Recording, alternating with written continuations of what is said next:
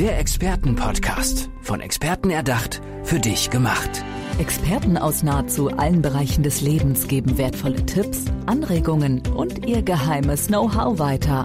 Präzise, klar und direkt anwendbar. Von A wie Affiliate bis Z wie Zeitmanagement. Der Expertenpodcast macht dein Leben leichter. Hallo und herzlich willkommen zu unserem Experten-Podcast.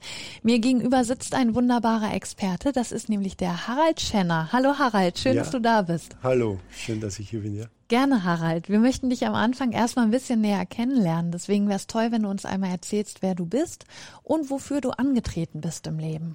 Ich bin grundlegend Softwareentwickler und habe viele Unternehmen im Bereich der Informationssicherheit, Datenschutz bis hin zu Digitalisierungsthemen begleitet und habe über diese beinahe zwei Jahrzehnte Erfahrung gemerkt, dass wir leider immer wieder versuchen, alles mit Technik zu erschlagen, mit Technik äh, zu lösen und dabei auf den Menschen selbst vergessen. Äh, und das versuche ich dann auch aufzuarbeiten und das Thema Emotionsmanagement äh, wieder in den Fokus äh, zu bringen, damit wir sehen, wo wir Menschen unsere eigenen Sicherheitslücken auch haben und unsere Potenzialverhinderer im Prinzip. Wenn du jetzt sagst, ähm, dir ist das aufgefallen in deiner alten Arbeit, dass äh, ja, dass der Mensch immer mehr in den Hintergrund gerät. Was gab es da für Situationen und Punkte, an denen dir das dann klar geworden ist, dass da aus deiner Sicht etwas nicht ganz richtig läuft?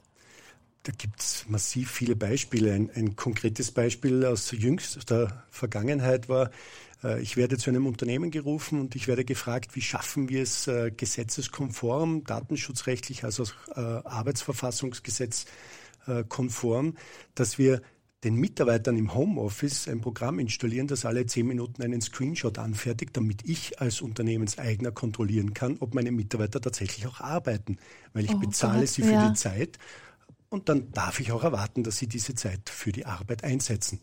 Und daran merke ich schon, Leute, ich bin mir nicht sicher, wie du glaubst, dass du deine Mitarbeiter motivieren kannst oder vielmehr, was du tun könntest, um sie nicht zu demotivieren. Ja. Beziehungsweise auch, wie viel Vertrauen schenkst du den eigenen Menschen? Und äh, das hat dann nichts mit Homeoffice zu tun oder nicht. Also die Zeit können sie auch im Unternehmen sinnlos verbrauchen. Ja. Ähm, und da merke ich, der Zugang es wird oft versucht, hier Kontrolle auszuüben, das mit technischen Hilfsmitteln und Konstrukten aufrechtzuerhalten. Und wir lösen das Problem nicht am Kern. Wir, wir gehen nicht die Ursache an. Wo fehlt es am Vertrauen? Warum gibt es kein Vertrauen? Bin ich selbst als Führungspersönlichkeit eine vertrauliche Person? Und da merke ich schnell, Leute, wir greifen permanent an den falschen Hebeln an. Wir kommen gleich zu den richtigen Hebeln, aber ich muss jetzt einmal nachfragen, haben die das dann durchgesetzt mit diesen Screenshots? Wurde das dann wirklich gemacht? Ich äh, habe Ihnen empfohlen, andere Wege zu ja. gehen. Das äh, ist so aus der jüngeren Vergangenheit, dass wir erst doch in Verhandlung sind für etwaige äh, Folgethemen. Ja, also du Aber weißt noch nicht, wofür Sie sich entschieden haben. Es gibt noch keine Entscheidung, ja. äh, in welche Richtung. Es ist natürlich möglich, äh, auch sich mit Einverständniserklärungen das rechtlich abzusichern, dass ich das machen kann. Aber wenn ich bis dahin ein motivierter Mitarbeiter gewesen bin, und ich spreche hier wirklich in der Vergangenheitsform, spätestens wenn ich diesen Zettel unterschreiben soll, ja, es werden alle zehn Minuten die Screenshots angefertigt, dann frage ich mich, was ich in diesem Unternehmen noch verloren habe. Ja, also das, äh, ich habe das noch nie gehört. Ich weiß nicht, ob das irgendwie äh, ja mehrere Unternehmen überlegen und machen wollen, aber ja, In das ist wirklich erschreckend. In unterschiedlichsten Schattierungen kommt es immer wieder vor.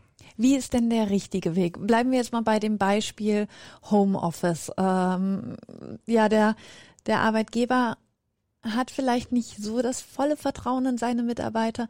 Wäre ja aber schön, wenn er es hat. Aber was kann er dann machen? Das ist so eine, eine schrittweise Herannäherung an den Idealzustand und ja. dass es von Anfang an nicht einfach gehen kann, dass ich sage, okay, hier Hebel umgelegt und ich vertraue jetzt meinen Mitarbeitern und das wird alles funktionieren, das ist klar, funktioniert so nicht. Ähm, der erste Schritt aus meiner Sicht, definieren Sie mit den Mitarbeitern ähm, Indikatoren, äh, Ziele, und Leistungsmerkmale, anhand derer Sie überprüfen können, ob die Arbeit erledigt wurde. Ich bezahle ja nicht sinnlos für Arbeitszeit. Ich möchte ja doch für Ergebnisse bezahlen. Und ich möchte ja meine Mitarbeiter ähm, mit im Boot haben, um in die dieselbe Richtung zu segeln. Äh, ich möchte sie neben mir wissen, an einem gemeinsamen Strang zu ziehen. Ähm, und deswegen versuchen wir hier mal äh, KPIs, äh, Key Performance Indikatoren, herauszufiltern, um zu schauen, okay, woran können wir es messen und hier ein Agreement auch mit den Mitarbeitern zu schaffen. Der nächste Schritt wird sein, einfach mal die, die einfachste Frage aller Fragen zu stellen. Lieber Mitarbeiter, was stresst dich in deinem Arbeitsalltag am allermeisten mhm. und woran empfindest du die größte Freude in diesem beruflichen Umfeld? Ja. Und daraus ergibt sich eine Diskussion, was sind meine persönlichen Stressfaktoren?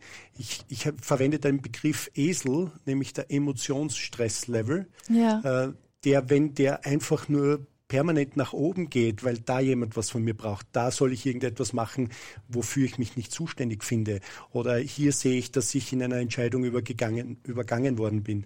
Oder hier zieht jemand links vorbei, wenn es darum geht, auf der Karriereleiter weiter hochzukommen. Das sind das alles einzelne Stressfaktoren. Und irgendwann erreiche ich meine rote Linie und dann sage ich, okay, wie zipft das alles an, das wird nichts. Und in diesem Moment wird auch Amygdala Hijack genannt. Ja. Da übernimmt mein limbisches System meine weitere Gehensart und ich habe keinen Zugang mehr zu situativ angepassten Denken und Verhalten. Und was passiert dann? Ja, und dann passieren Fehler, Fehler, die immense Konsequenzen nach sich ziehen können. Ja. Ja. Das sind auch die Momente, wo im Informationssicherheitsthemenkomplex Fehler passieren.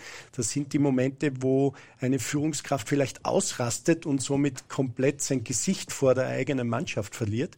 Ähm, das sind alles diese Momente, die in der, im Rückblick als höchst unangenehm auch empfunden werden ja. und vieles kaputt machen können.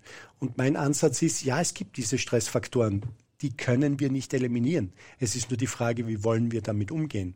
Wie können wir unsere Emotionen auch wahrnehmen und diese dann entsprechend auch regulieren, damit ich, ich verwende das Wort Resilienz eher ungern, weil es hier schon eine Schubladisierung gibt. Also mhm. das ist dann klar in der Schublade von halb Esoterik. Deswegen versuche ich hier einfach zu sagen, okay, ich will mit meinem Emotionsstresslevel meine rote Linie nie erreichen, wo ich jetzt auf steirisch sagen würde, ich zuck komplett aus. Ja. ja. Und bei, bei dem Beispiel Schreien des Chefs, äh, da hätte ich jetzt so gedacht, ähm, ja, die schreien dann, weil sie es irgendwie brauchen, rauslassen müssen. Aber du sagst ja auch, dass es vielen dann im Nachhinein unangenehm, dass, dass es ihnen passiert ist. Wie, wie kann man da wieder zurückrudern? Gibt es da überhaupt die Möglichkeit, äh, ja, man hat sein Gesicht so ein bisschen verloren, das aber wiederzubekommen? Ja, schonungslose Transparenz und Ehrlichkeit. Ich, in meiner Erfahrung und, und mein Zugang und mein, mein, mein absoluter Glaube daran ist, wenn ich mit Menschen ehrlich umgehe, dann kann das funktionieren. Alle diejenigen, die mit dieser Ehrlichkeit oder mit dieser Umgangsform nicht leben können, die sind dann auch eventuell nicht bestimmt für mich tätig zu sein oder mit mir gemeinsam zu arbeiten. Ja. Jetzt ist natürlich die Verlustangst sehr groß, weil wir in der heutigen Zeit auch immer wieder von diesem Fachkräftemangel sprechen. Und ich in all diesen Beratungsprojekten auch als, als Thema Nummer eins ist äh, immer wieder am Horizont, ja, wir haben zu wenig gute Mitarbeiter. Und natürlich haben sie, also die Führungskräfte, mhm. die Angst hier, passable Mitarbeiter auch zu verlieren, weil sie sagen, ich versuche einen anderen Weg. Ja, es ist am Anfang ein Schmerz, der entsteht. Ja. Aber danach ist es. Weil man so ehrlich sein muss, oder? Ja, und weil es vielleicht auch manche Menschen etwas vor den Kopf stoßen mag. Ja. Eine Veränderung bewirkt, also eine eigene Veränderung bewirkt auch immer die Veränderung im Außen. Und das muss sich erst wieder einpendeln, einnivellieren. Aber weit später, am Ende dieses Weges, wird das so viel einfacher für alle Beteiligten und so viel äh, konfliktfreier und stressfreier, dass es sich jedenfalls lohnt, den Weg zu gehen. Warum sagst du, ähm, bist du da ein guter Ansprechpartner als Berater für zum Beispiel Arbeitgeber? Ähm, warum kannst du das besonders gut? Ich habe den Weg auch selbst äh, hinter mir. Ich bin den Weg selbst gegangen. Ich habe 40 Mitarbeiter auch gehabt ja. äh, in einem Sicherheitsunternehmen, das jetzt per se schon äh, seine eigenen Schwierigkeiten mit sich bringt. Ähm, sehr, sehr viele Alpha-Typen auch hm. in einer Runde. Ja. Hier quasi der Oberalpha zu sein, ist dann so das Thema. Und da habe ich alles falsch gemacht, was man nur falsch machen kann. Einfach auch aus einem einfachen Grund, weil ich die Basics nicht gekannt ja, habe. Was sind da für typische Fehler, die ähm, einem da passieren? Gruppen- und Rangdynamik. Äh, was zeichnet einen Alpha aus? Wie geht jemand äh, mit einem Omega um? Also das ist diejenige Person, die sich irgendwie dagegen sträubt. Ja? Wie erkenne ich die Leute, die einfach mitziehen und mitgenommen werden kann? Und wie identifiziere ich die Menschen, die mich noch kräftiger unterstützen können, die auch in die Verantwortung gelassen werden müssen, ja, weil mhm. sie es brauchen, auch für die eigene persönliche Definition. Ähm, ja, und dann geht es noch weiter in Richtung, was sind die Werte meines Unternehmens, was ist die Unternehmenskultur? Nicht der eine Zettel, der beim Haupteingang hängt. Ja. ja. Ähm, das ist Bullshit-Bingo aus, aus meiner Sicht, sondern was ist das, was tatsächlich gelebt wird, was die Menschen über das Unternehmen denken und was die Menschen mit dem Unternehmen verbindet? Oder ist es nur am Ende des Monats äh, die eine Überweisung auf mein eigenes Bankkonto? Und wenn es nur das ist, äh, dann gibt es äh, im, im Unternehmen, unternehmenssystemischen äh, Konstrukt äh, auch die, die Priorisierung oder die Rangfolge, dass zuerst die Bindung, dann die Ordnung, dann der Ausgleich kommt. Und wenn ich versuche, auf dem drittletzten, sprich auf dem Ausgleich mit monetärer Bezahlung der Arbeitsleistung zu punkten, mhm. dann vergebe ich immense Chancen. Ähm, ich, ich verliere Menschen, beziehungsweise sobald jemand anderes auf der Ausgleichsebene für mehr sorgt, hat sich das Thema erledigt. Ja. Ähm, ich ich komme nicht dorthin, wo ich hinkommen könnte. Und das ist genau das Potenzial, das in so, so vielen Firmen schlummert, aber nicht gehoben wird. Du sagst, du kannst das besonders gut, weil du es selber durchgemacht hast, weil du selber diese Fehler gemacht hast und daraus gelernt hast. Ähm, gab es an, am Ende irgendwie so eine Quintessenz, wo du gesagt hast, äh, das ist auf jeden Fall das A und O, um, um ein Unternehmen gut zu führen? Ja, es lassen sich so viele einzelne Mosaiksteine auf einen Ursprung zurückführen, nämlich nehme ich meine eigenen Emotionen zu egal welchem Kontext wahr, ja. spüre ich selbst, wie es mir dabei geht, kann ich auch spüren, wie es anderen dabei geht und kann ich mit diesen Emotionen gut haushalten, diese auch regulieren, mit diesen gut umgehen. Ja. Weil sobald sowohl das ähm, Wegdrücken dieser Emotionen ist wie wie ein, ein, ein Heizkessel, wo das Wasser eingeschlossen ist und das irgendwann raus muss oder ein, steigt, ein ja. Ball, den ich versuche unter Wasser zu drücken, das wird nicht ewig funktionieren. Ein unaufmerksamer Moment oder ein kraftloserer Moment und es ploppt auf. Ja. Die Frage ist, wie kann ich es gut regulieren, gut damit umgehen, aber trotzdem spüren, weil diese Wahrnehmung, wie es den anderen Menschen geht, ist, ist eine der wichtigsten Informationsquellen für mich. Weil wenn ich erkenne, dass es jemandem nicht so gut geht, dann kann ich das Gespräch eröffnen. Ich kann mal schauen, woran es liegt. Und oftmals geht es nur um dieses Gesehenwerden, um dieses auch mal eine Aufmerksamkeit zu bekommen und nicht nur deswegen, weil ich meine Arbeit schlecht gemacht habe mhm. oder irgendwo ein Fehler passiert ja. ist, sondern Aufmerksamkeit zu bekommen auf einer anderen Ebene, andere Seite. Und alleine dieser Weg öffnet bereits so viel, man, man möchte es nicht für möglich halten. Kannst du uns noch einmal erklären, weil du nennst dich ja auch Emotionsmanager und du hast ja gerade schon so ein bisschen gesch äh, geschildert, dieses äh, ja Druck, Ärger, Emotionen, die man runterdrückt, das Beispiel mit dem Kessel. Warum, warum hast du gesagt, du nennst dich Emotionsmanager? Was bedeutet das genau? Ähm, ich habe an mir selbst lernen dürfen, mit meinen eigenen Emotionen umzugehen ja. oder umgehen zu müssen, aus einer, aus einer Konsequenz heraus. Äh, und ich möchte anderen Menschen zeigen, wie sie genau ihre eigenen Emotionen auch tatsächlich managen können. Managen heißt, ich sehe es, ich nehme sie bewusst wahr. Äh, und mein Leitspruch in, der Zusammenhang, äh, in dem Zusammenhang ist auch be äh, bewusst machen und dann bewusst machen. Also ich muss mal wahrnehmen, damit umgehen können, auch Methoden erlernen, wie ich sehr einfach und gut damit umgehen kann, weil ich dann, und das ist ein, ein neurobiologischer Vorgang, in dem Moment, wo mein Stressnetzwerk, also mein limbisches Gehirn, nur durch diese Emotion getriggert ist und das quasi permanent am Explodieren ist, mhm. habe ich keinen Zugang zu meinem, zu meinem Denkvermögen, zu meinem präfrontalen Kortex. Ja. Und das ist ganz wichtig, dass, dass wir das wieder hinbekommen, weil dann kann ich besser Entscheidungen fällen. Ich bin viel hilfreicher für meine Umgebung und ich nehme mein Leben selbst auch bewusster wahr. Ich kann innere Zufriedenheit stiften.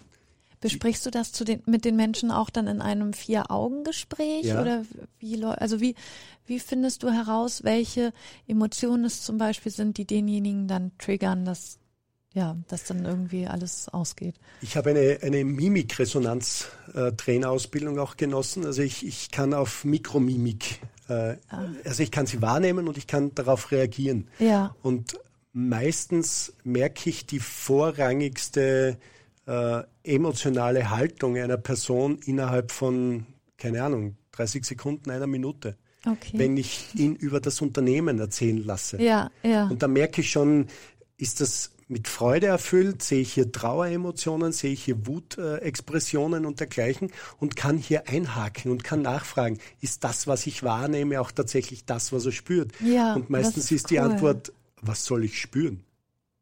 Oh Mann, ja. Also ich habe die Erfahrung gemacht, dass gerade auch Männer im Alter so 35 bis 55 äh, auch aus der Sozialisierung, aus dem Kindesalter heraus äh, zum, zu einem großen Teil den Zugang zu, zu den eigenen Emotionen verloren haben. Ja. Oder diese halt auf die Seite drücken, weil sie so quasi unmännlich sind. Ja? Also Mhm. Hilflosigkeit, Trauer für einen Mann, hey, wir müssen da durch, äh, Ja. wir müssen Mut beweisen und so weiter. Und ich denke mir immer, ja, aber um Mut beweisen zu können, muss es eine Angst geben. Ohne Angst können wir nicht mutig sein. Und somit lass uns auch die Angst wahrnehmen und damit umgehen lernen. Und dann kann ich draufschauen, es mir bewusst machen und dann bewusst etwas dagegen oder dafür tun. Sehr spannend und vor allen Dingen sehr hilfreich, Harald Schenner. Wir möchten jetzt aber noch dich als Menschen ein bisschen näher kennenlernen. Deswegen kommen wir zu, zu unserer Kategorie Fastlane. Bedeutet kurze Frage von mir, kurze spontane Antwort von dir. Wir legen gleich los. Ja. Hund oder Katze? Und Meer oder Berge?